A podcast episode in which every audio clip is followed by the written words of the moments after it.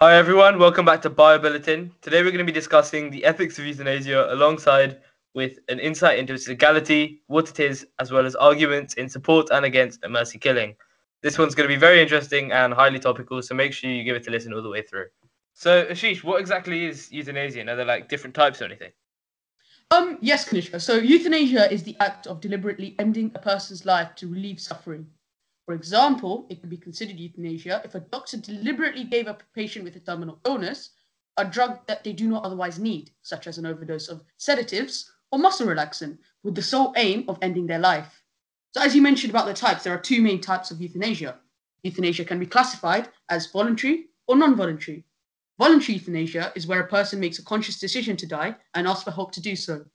Non-voluntary euthanasia is where a person is unable to give their consent, for example, because they're in a coma, and another person takes the decision on their behalf. And this is perhaps because the ill person previously expressed a wish for their life to be ended in such circumstances. So we all know that euthanasia is legal under English law, but the number of countries where it is permitted is growing. So Switzerland is probably the first country that comes to mind when thinking about assisted dying. It allows physician-assisted suicide without a minimum age requirement, diagnosis, or symptom state. But assisted suicide is deemed illegal if the motivations are selfish. So, for example, if someone assisting death stands to inherit earlier or if they don't want the burden of caring for a sick person.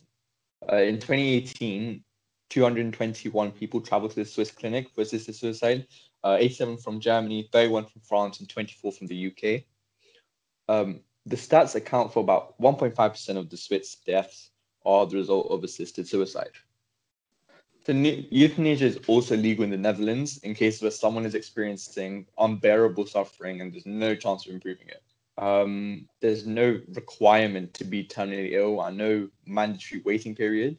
But did you know that children as young as 12 can request assisted dying, but parental consent is obviously needed for those under 16? But I thought that was quite scary and quite concerning that countries would allow children of such young age to make such vital decisions in their lives. Belgium follows, and they say euthanasia is legal for those with unbearable suffering and no prospect of improvement again. If patients are not terminally ill, there is a 1-month waiting period before euthanasia can be performed. Then you have other countries like Luxembourg, Canada, Colombia, Australia. In the US, there's several states that now offer illegal assisted dying. So you've got Oregon, Vermont, California, New Jersey. They all have laws or court rulings allowing doctor-assisted suicide for terminally ill patients. So by these stats, we can see that it's quite a debated topic and it's seen as widely legal. I'm wondering, surely it's the patient's choice what they choose to do with their life, right? Yeah, so Vivian, as you said, a lot of people do argue in support of legalization of euthanasia on the basis of autonomy and saying that patients should have the right to do whatever they want with their life. And autonomy is a medical ethics pillar. The other three medical ethics pillar being beneficence, non-malevolence, and justice. Yeah, exactly. So with autonomy being defined as the right to self-governance and kind of the self-determination of your own path being something you're allowed to do, choose. Many say that legally saying a person is not allowed to die voluntarily is not really acting in accordance with that pillar of autonomy, and thus surely it's unethical.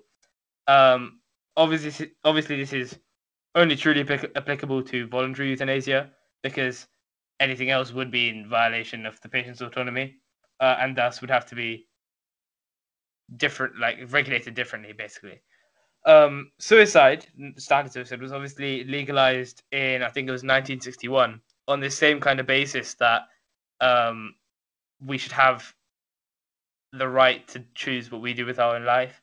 And I feel like in the situation of euthanasia, where a person is obviously undergoing extreme amounts of pain, which is kind of life-changing, and they want to die because of that, many people say that they should thus be given the right to do that. If we look to an ethical situation, for another reason a lot of people argue in support of euthanasia, it's kind of an ethically debated scenario, but if we assume a child comes in to A&E, for example, with extreme need of a ventilator or any other specialist kit, and all the ventilators are taken. And there's a 90-year-old man who's almost guaranteed to die. And he voluntarily says, take me off the ventilator to save the life of the child, because he's going to die anyway. From a legal perspective, the doctors at that time would not be able to actually change the ventilator from the man to the child, because it would be acting against NHS principles, such as offering equal care to everyone, no matter of age, race, or sexuality, or any other bias. But I was just thinking, what are you guys' opinion on that kind of scenario? I mean, I have quite a strong opinion, and that's like the right to life is a right to life with minimum quality and value, and death is the opposite of life, but the process of dying is part of life. So what I'm trying to get at is that people have the right to try and make the events in their lives as good as possible. So they have also got the right to make their dying as good as possible. If the dying process is unpleasant, people should have the right to shorten it and reduce the unpleasantness. I mean, obviously, people have obligations to their friends, families, doctors, nurses, or in society in general. And these obligations limit their right. But it should not outweigh a person's essential right to refuse medical treatment that they do not want. Yeah, exactly. So, Vivian, what would you say your opinion is? I was going to say, I feel like it's a more general approach. You see, you have the young child and you have the elderly man. And you said that in this situation, the elderly man is guaranteed to die. So using the ventilator in that situation for him seems almost unnecessary if he's going to die eventually. So I feel like giving the child an opportunity where it could survive, where he or she could survive. I think that's when you have to pass the ventilator onto the young child. I understand the legal reasons behind it, and Ashish, I take into account your opinion, your approach. But I feel like the elderly man offering that, yes, give to the young child, I think that should happen. Yeah, I think from my opinion, I'd say in this kind of scenario, it does seem appropriate, but I also see the reasons why they wouldn't be able to. And I think it's so the NHS is built on the principle of equality and care being offered to everyone. And I think if we do take the ventilator from the elderly gentleman, we're kind of going against the ethical pillar, which Ashish mentioned, of justice, because it's not really just to take from one equally valuable human life and give to another. Purely on the ground of age, but equally many atheists and other people argue that that young child may go on to live potentially 80 further years, say, whereas the elderly gentleman isn't going to do that, and in that child's lifetime he may change his world or do something else which is more valuable to everyone. And that's kind of more of like a utilitarian perspective and stuff like that. Yeah, so that kind of links to another argument in support of legalization of euthanasia, which is a rather cynical view, which I personally don't align with. But it's the idea that keeping people alive who are very likely to die kind of takes doctors away from people who may be in more need of care or who have better chances of surviving with the care. And thus, that energy and money could be spent helping people who require life-saving treatment. Which I personally believe is a slightly weaker argument, but it is used. Another further slightly weaker argument is also the idea that we allow animals to be put to death if they're in extreme pain or suffering.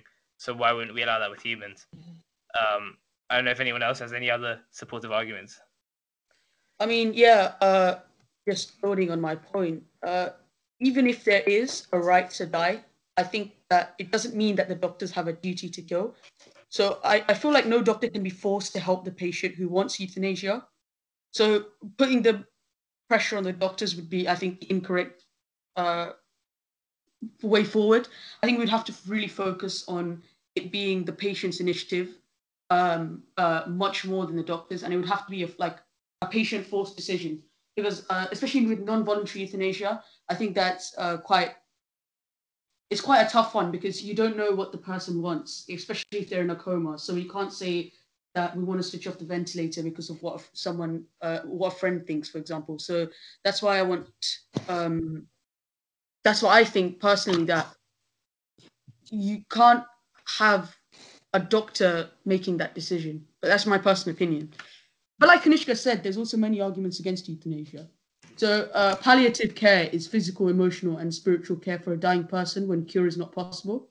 And it includes compassion and support for the family and friends of the patient. So competent palliative care may well be enough to prevent a person feeling any need to contemplate euthanasia. And I think the key to this is to treat the patient as a person and not as a set of symptoms or medical problems that sometimes the doctors can do because they see these patients day in, day out. And I think that this is the way forward, because this is the key to help the patient themselves, as well as the family and friends, to really cope with this end for a lot of these patients. And that's why I would agree with the statement and say palliative care is probably the way forward for rather than euthanasia. Yeah, there are a few other arguments as well. So while euthanasia may be illegal and violate the pillar of autonomy, its legalization will also contradict the pillars of non-malevolence. And so that's to do with not causing harm to a patient, obviously. And euthanasia and mercy killing would, of course, actively require causing harm on purpose to a patient to end their life. So you're kind of caught between a couple of different ethical pillars here, because while legalizing it might contradict one, keeping it illegal is contradicting autonomy. Like I mentioned with the example, you're also contradicting the pillar of justice by arguing like whose life would be worth more. It's not just to value one life over another purely because of age, and that would be seen as kind of ageist, which would, as I mentioned, contradict NHS principles. It would also, like Ashish touched on, make it seem as if the lives of the terminally ill don't really matter, and that would have devastating consequences in the sense that it would discourage the work towards cures and research for them, and it can kind of heighten the fear that people feel and being thought of as a burden if they were to be terminally ill.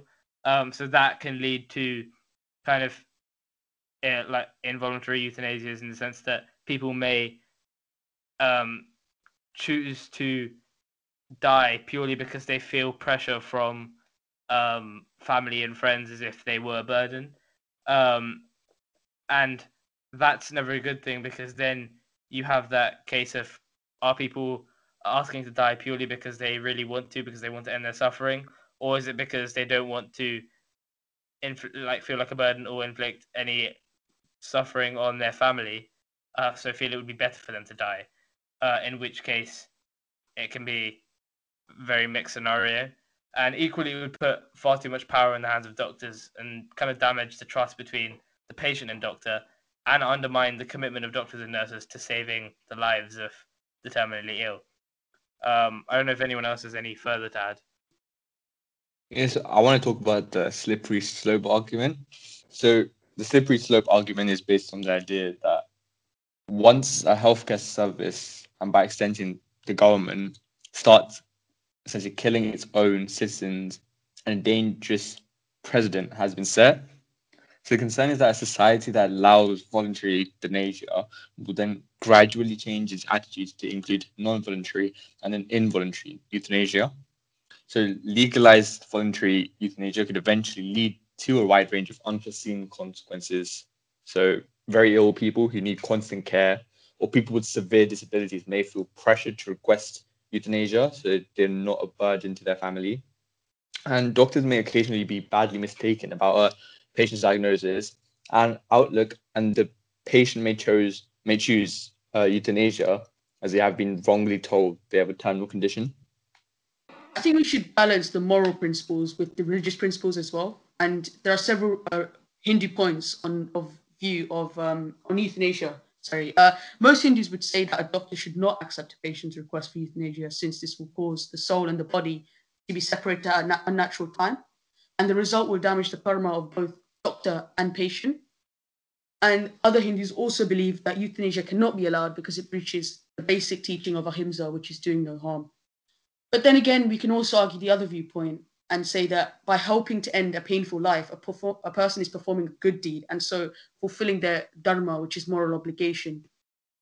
So I think it comes back to the morals from Hinduism. What about Christianity, Kanishka, and utilitarian, Vivian?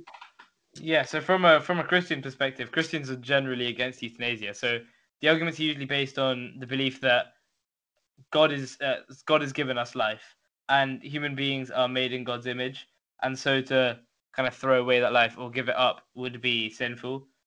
Some churches also emphasize the importance of not interfering with the natural process of death, but I'll get to that slightly later. Christianity obviously has this idea of heaven, which is eternal life in paradise, and throwing away the life that God has given you and the privilege of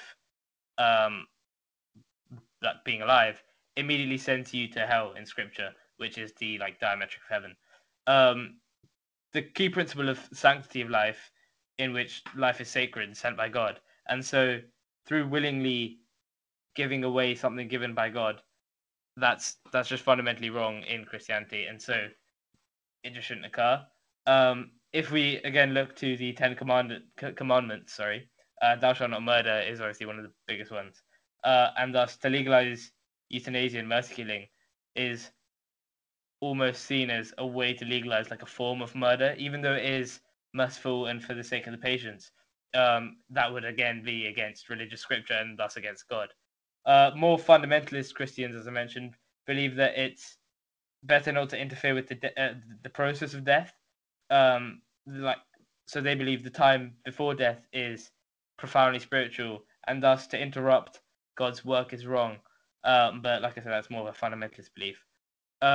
Christians also believe that intrinsic dignity and the value of human life means that the value of each life is identical, and that kind of links to the sanctity of life.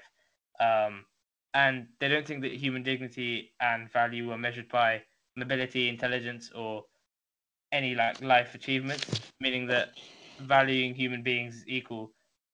You can't say that we should take the life of one individual for the sake of another, in terms of the ethical scenario posed earlier. And again, that's linked to more people in vegetative states where their equipment or resources could go to save the lives of others. And the Bible in Corinthians speaks of your body as being a temple and a home for the Holy Spirit. Thus, to choose to die, you're choosing to kill that Holy Spirit too. So it's fundamentally thought of as wrong, but there are some arguments in support of it, saying if we want to value everyone equally, surely we should respect their opinion and stuff like that. But what about utilitarian within? So from a utilitarian viewpoint, justifying euthanasia is a question of showing that allowing people to have a good death at a time of their own choosing will make them happier than the pain from their illness, the loss of dignity, and the distress of anticipating a slow, painful death. Someone who wants euthanasia will have already made that comparison for themselves. But utilitarianism deals with the total human happiness, not just that of the patient. So even euthanasia opponents who agree with utilitarianism in principle can claim that the negative effects on those around the patient, so the family, the friends, and medical staff, would outweigh the benefit of the patient. So utilitarians are pretty much okay with euthanasia. They agree with the standpoint of it, at least. Yeah, I mean, this was quite an ethical-heavy podcast. I'm sure you guys would agree, but I think the main things to take from this is that most religious perspectives draw back to the moral perspectives of the argument, and so our initial points about it be the right of life and the right of death would probably be the best way forward. But then again, the palliative care argument is also there, where if you have competent care for people with terminal illness, there would be a need for them to have euthanasia. But I mean, it's one of those where it would be split and it would be the government's decision solely. And I don't think religious standpoints would affect too strongly into that. Yeah, I guess I agree with that. it's probably worth mentioning we didn't obviously cover every single point, and we didn't go too in depth because it is, as Ashish mentioned, highly ethical. But I think that was a good summary of today's podcast. So if you enjoyed, make sure you leave a like, subscribe for more podcasts very similar to this, and more medically heavy based podcasts. If you have any topics for discussion, leave them in the Google Forms below. And yeah, see you next week.